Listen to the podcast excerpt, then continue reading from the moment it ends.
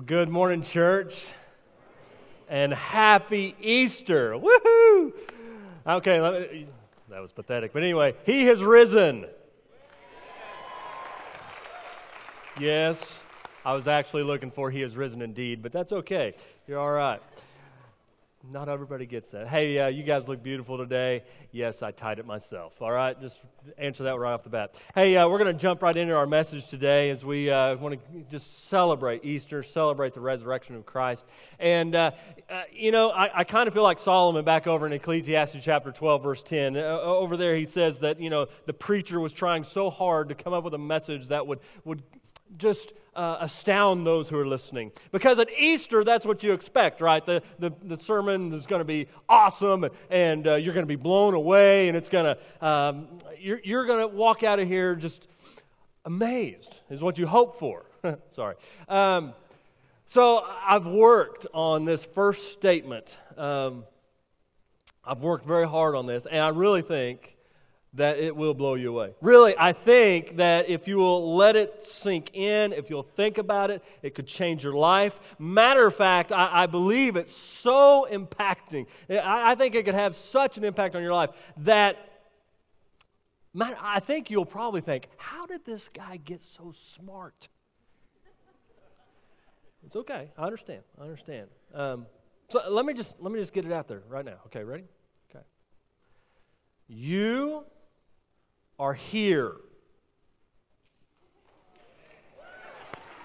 Yep. We're going to take an invitation right now. Lines for the baptism. We'll start over. No. Uh, I know. Some of you are thinking, that was not deep. That was dumb. what are you doing? Um, but no, I want you to think about that. You are here. Think about, think about this. Think about where you were two hours ago before you came here to the seat that you're in. Maybe, maybe some of you are still asleep. Uh, maybe you were drinking coffee, uh, th- sitting at the table thinking about the day, you know, think, just thinking through things. Maybe uh, you uh, just think about from there, from where it took. You got dressed, you got ready, you, and then you probably got in a car. I doubt if anybody walked or rode their bike today. You probably got in a car and uh, drove here, probably made a right, left, left, right, you know, a few uh, turns here and there. Probably had to dodge a few potholes. Maybe, maybe you're on the way here and you you realize, oh, we're about out of gas. We got to refuel. So you, you know, pulled over and got some, some gas so you could get here. Maybe it was an ordinary way you always take. Maybe uh, your car, you could just let it go itself because it drives this way all the time. Maybe this is your first time and you're like, where's this church at? We're going to figure out GPS. And you're following that. What did it take for you to get here? Let's go a little bit further back. Where were you a year from now? A year ago? what was it? What has taken place to bring you here? I'm really not talking about your seat. I'm really not talking about this physical place that you're in right now, really. You are here is your reality.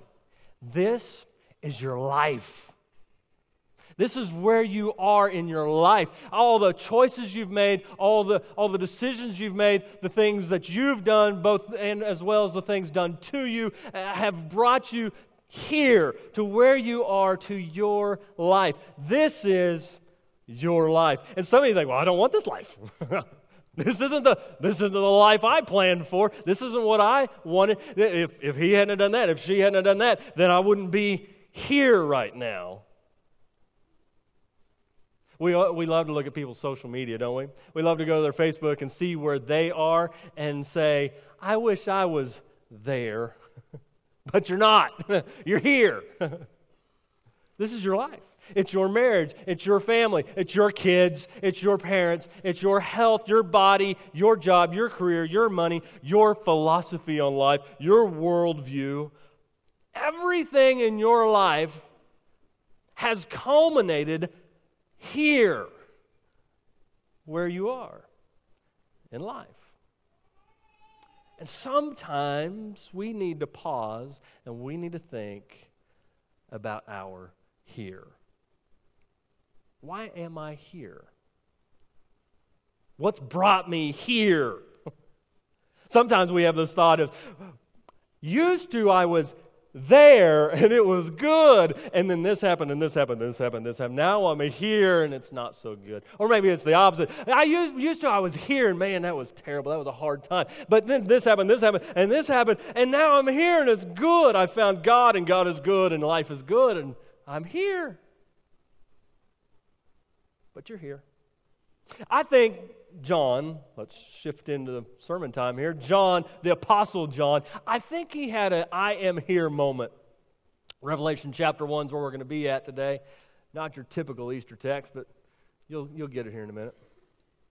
Revelation chapter 1. What happens is a little backstory here. John, the Apostle John, uh, there at the late part of the first century, is in a time when, when Christians were under extreme persecution, much like today.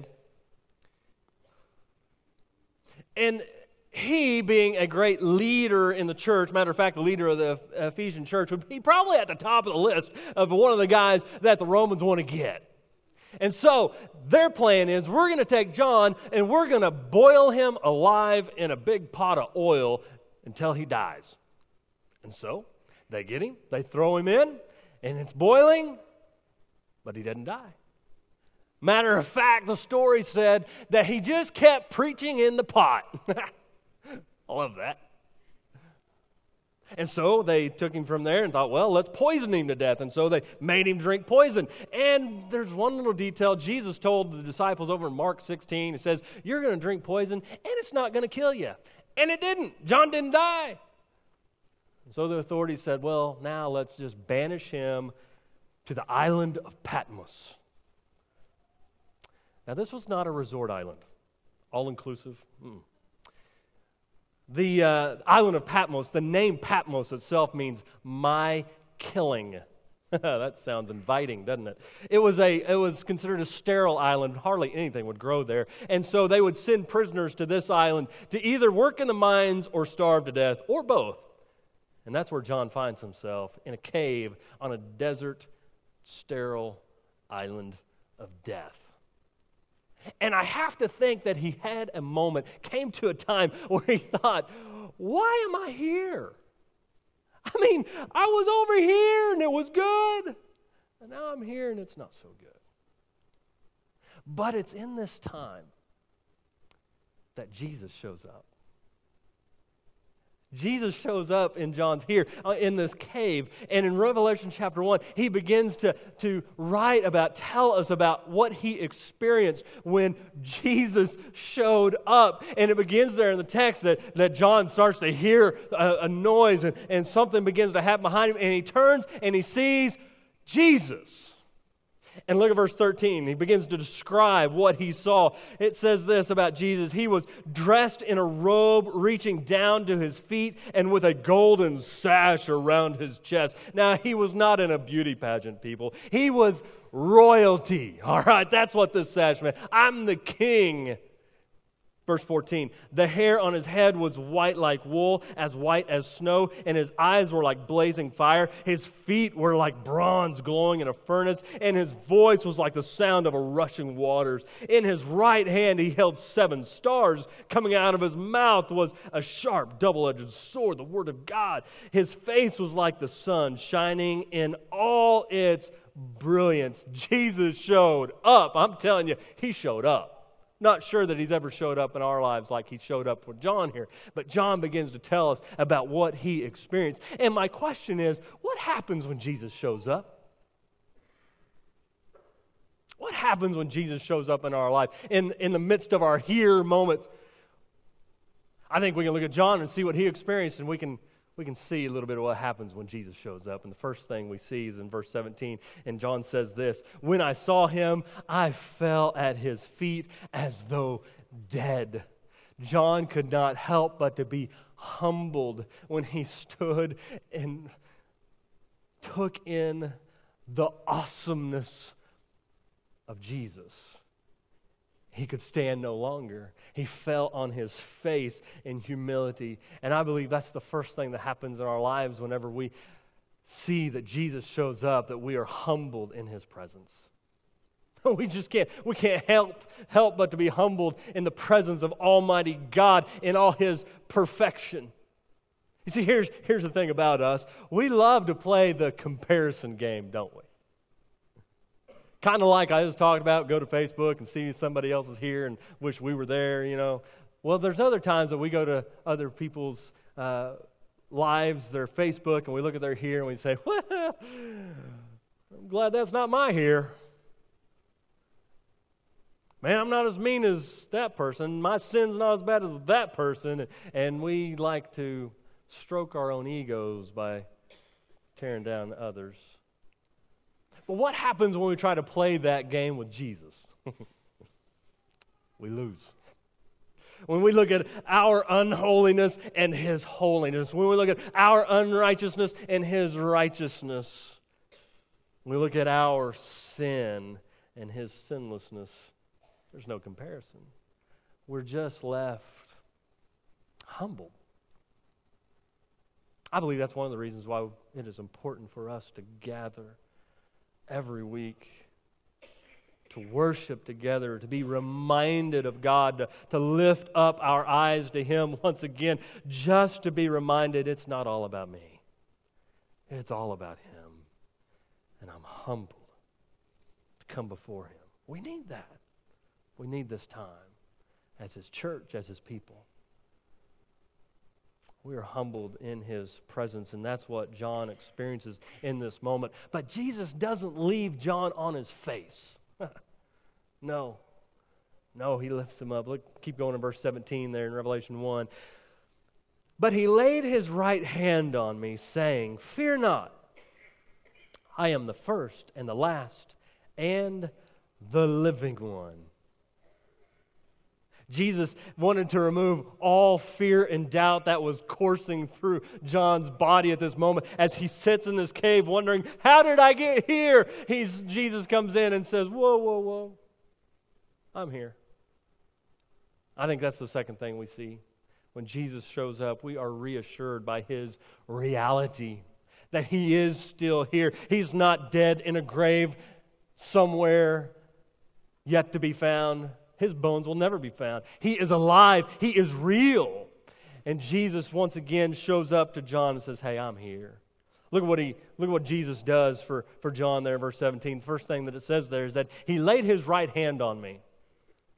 We see this picture back in the Old Testament, even in the New Testament, this idea of, of Jesus uh, laying his hand on somebody to bring comfort. Isn't it amazing what can be communicated through just a simple touch? And he touches John, puts his hand on him. And then his words are, Fear not. Don't be afraid.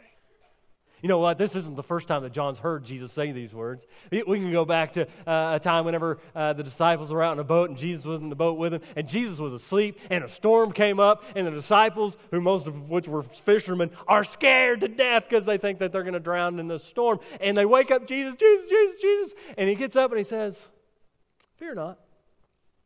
What? There was another time whenever uh, John and a couple of the other disciples were on top of a mountain with Jesus.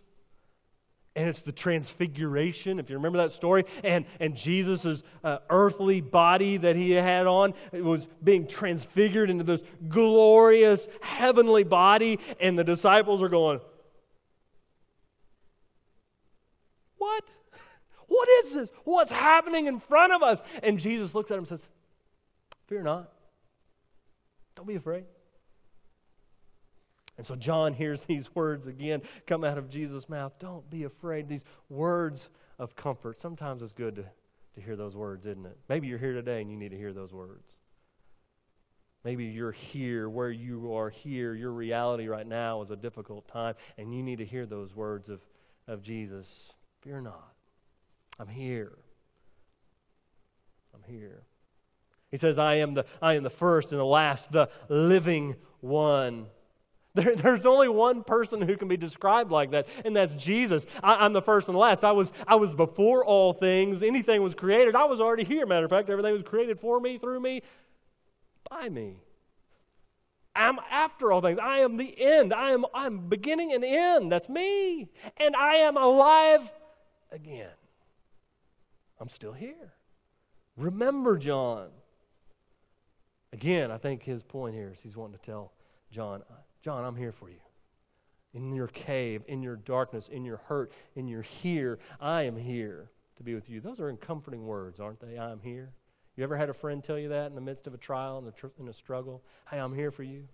Just a few months ago, I had the opportunity to uh, go have lunch with a friend of mine we were at a conference in Joplin together, and he was pretty insistent on he wanted to, to meet with me. And uh, again, he's a senior minister, and, and, and just wanted to encourage me. And we kind of sh- uh, swapped uh, church stories. You know, I got to tell stories about all y'all and how mean you are. Um, just kidding, you're, you're awesome. Um, but we're, we're sharing stories and, and, and struggles and things that, that, we deal with. And, and we got to the end, just a great time together, a conversation. And he just says, Hey, man, I just wanted you to know I'm here for you.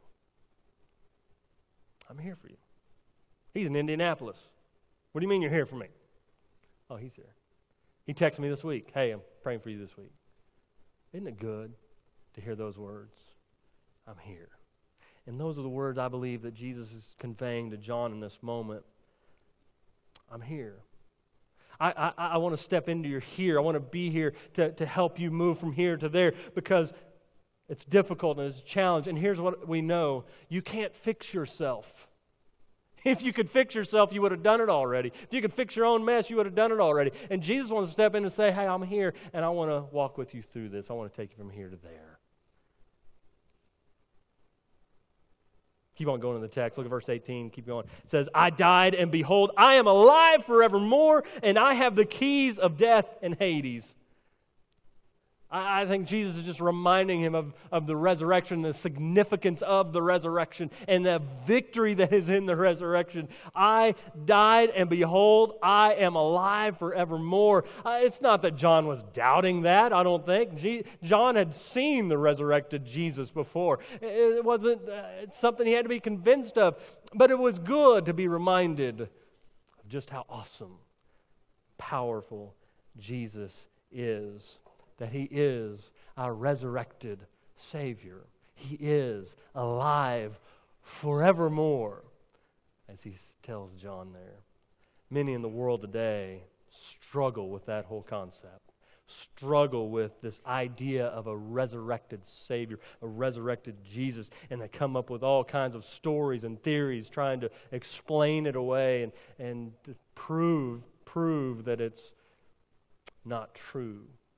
They can't, first thing that they can't understand is just this idea of resurrection, this miracle. It just baffles their mind. And instead of, of trying to figure out, they just choose not to believe. And because they can't understand the resurrection, they also can't figure out anyone who does believe in the resurrection. And so, for those of us who are believers in the resurrection of Jesus, they just write us off. They're nuts. We're not nuts. Most of us, right? We didn't check our brains in at the door and said, blind faith, I believe anything that the preacher says from the stage. No. There is evidence. If, if a person, uh, anyone will give just time to, to investigate and look at the evidence, they will find that there's truth. It's reasonable to believe in the resurrection. And so we invite anybody, skeptics, unbelievers, anyone, to investigate. Look at the evidence. It wasn't something that was done under cover of night and hidden from everybody. No, there was, there's evidence, and Jesus showed up and all kinds of people. The tomb is still empty. The bones still haven't been found. We still have the stories of the disciples that went from cowering in a, in a little room to proclaiming Jesus all the way to their death. How do you explain that? Investigate. Come to your own conclusions. Jesus goes on there and he says, I have the keys to death and Hades. Keys are important. All right? I locked my keys in, in one of our church vans in Mexico a couple weeks ago, a month ago about. I never told my wife about that. She knows now. She locked her keys in her car this week in Bartlesville. Thank you, AAA. Jared Peterson, if you're here. Keys are important. right? In that culture, matter of fact, whenever people talked about keys, uh, it symbolized power and authority.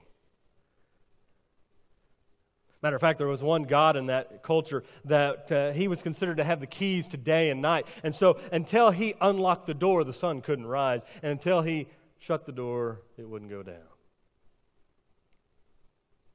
And so when Jesus says, I have the keys to death and Hades, I, he's saying, I have all authority. I have authority even over death itself. I have the keys. I can let people out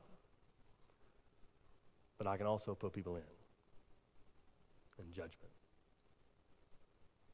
And he's telling John, John, I know you feel like everything's falling apart, but I'm here and I have all the power needed. And I'm not done with you yet. And if you go on in the text, he gives John a mission, what he's going to do, and he wants John to, to record everything that he sees in this vision. And that we now have the book of Revelation that has changed lives, millions of lives for, for years, uh, for the past 2,000 years, because Jesus wasn't done with John. He took him from that cave, took him back to Ephesus, as the story goes, and continued to use John to build his church. Jesus stepped into John's here, said, I'm here and I'm not done with you yet. And John was humbled, and he was reassured that Jesus is who he says that he was, and he still was within his plan. Maybe you kind of feel like John today. Maybe you feel like you're on, a, on an island. Maybe you're hurting. Maybe, maybe you're suffering. Maybe your here is a mess right now. Maybe there's some things in, in this message that you need to hear. I know every one of us have a here. And every one of us, even, uh, even the followers of Jesus who come in today with great joy and, and wonder, we have a, a there to get to because we're all still growing in Christ. And in Jesus, we can move from here to there. And so here's the statement I want you to grab hold of today is because Jesus is alive, we can go from here to there. We can go from here to there. Whatever that is in your life. Maybe for you, it's, it's going from, from hopeless to hopeful, from joyless to joyful. Maybe it's going from death to life as you discover Christ and surrender to Him. But because He is alive, we can go from here to there. We can keep moving, we can keep growing. as we continue to follow him. Jesus wants to step into our lives, I believe. I believe he wants to come into our here and he wants to change us.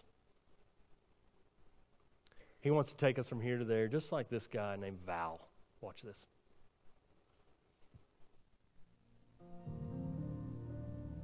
I grew up in Las Vegas, which is not generally the best place for spiritual formation. Well, I just always was drawn to kind of dropouts, drug dealers, thugs, and just seemed to be where I fit. And so I went to college, kind of continued in that, did really well in school, probably getting drunk three or four nights a week, um, barely going to class, but because of the brain God gave me, I just was still able to do well in school. But the rest of my life was kind of a wreck. I got to college not really understanding anything and never really hearing the story of Jesus. Amazingly, I met this girl. I broke up with her. She really crashed hard, went back with her parents, and I think for the first time really met Jesus herself. I started medical school, and three weeks in, I, I run into her in a bar, and she wasn't drinking. Was the first thing I noticed, and I was like, "Why aren't you drinking?" And she said, "I'm a, I'm a Christian, and I don't need to drink anymore." And, it was the first time I was 22 years old. And it was the first time I'd ever met anyone who said I'm a Christian. And so it was shocking to me, and I actually didn't even understand what it was. And I was like, What do you mean you're a Christian? And she said, You know, you're not going to understand this stuff. Just come to this Bible study with me. And honestly, I didn't even know enough not to go. so I was like, Okay, I'll go. I went to the Bible study, I sat down, and I don't remember what we talked about. I just remember for the first time it was like I heard truth. And we get up at the end and they're going to pray. The guy that was leading it looked at me and said, Are you saved? And I I was I looked at him and was like, what does that mean? I never even heard that term. I didn't know what he was talking about. he said, Well, that means you believe Jesus was the Son of God, that he died for you, was raised on the third day, and that you asked him to come into your heart and take over your life. And so I just thought through the sequence of the things he said and was like, and I, and I honestly answered and said, Well, then no, I'm definitely not saved. And he said, What do you want to be? And just in my mind, I started to have all these images, just image after image of all the stuff I'd done wrong. The weight of it just stacked on me. And I started to feel guilty for the first time in my life. And I told him just honestly in that moment, I said, You know, if there really is a God, then there's a lot I need to get right before I can talk to him. And the girl next to him says, You know, Jesus tells you, come as you are, and he'll take care of all that junk. He just wants you to come. And for some reason, I just believed her. and um, and then I thought, like, man, what am I going to tell my parents? What am I going to tell my brother? I was president of a fraternity the semester before, one of the biggest party guys you ever would have met.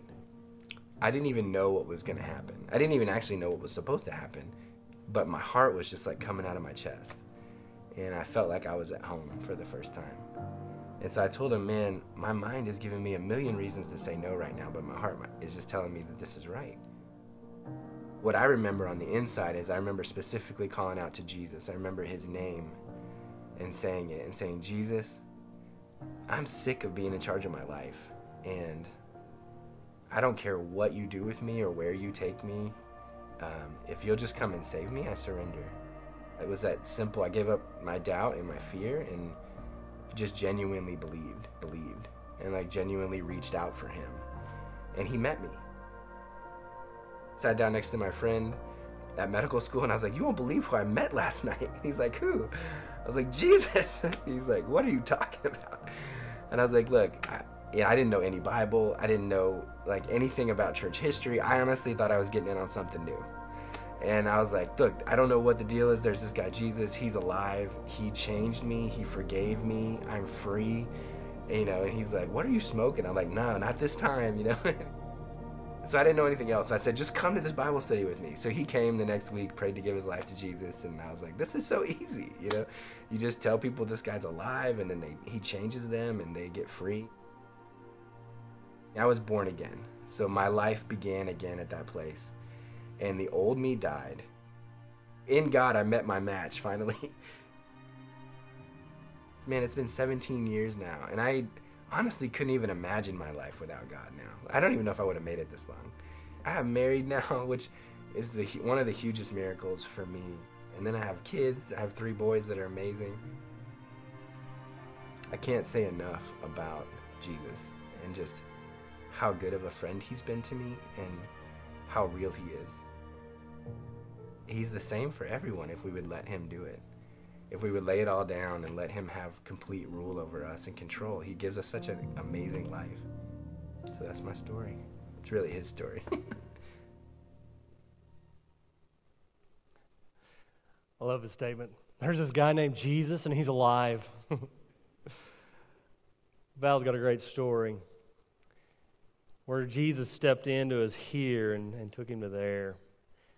And now he's doing great things for the kingdom. Every one of us who are followers of Jesus have that same story. You know that. Where Jesus stepped in, one way or another, through someone in our life. He stepped in and he took us from here, from death, from a destiny in hell, to here, to life, to a hope of eternity in heaven.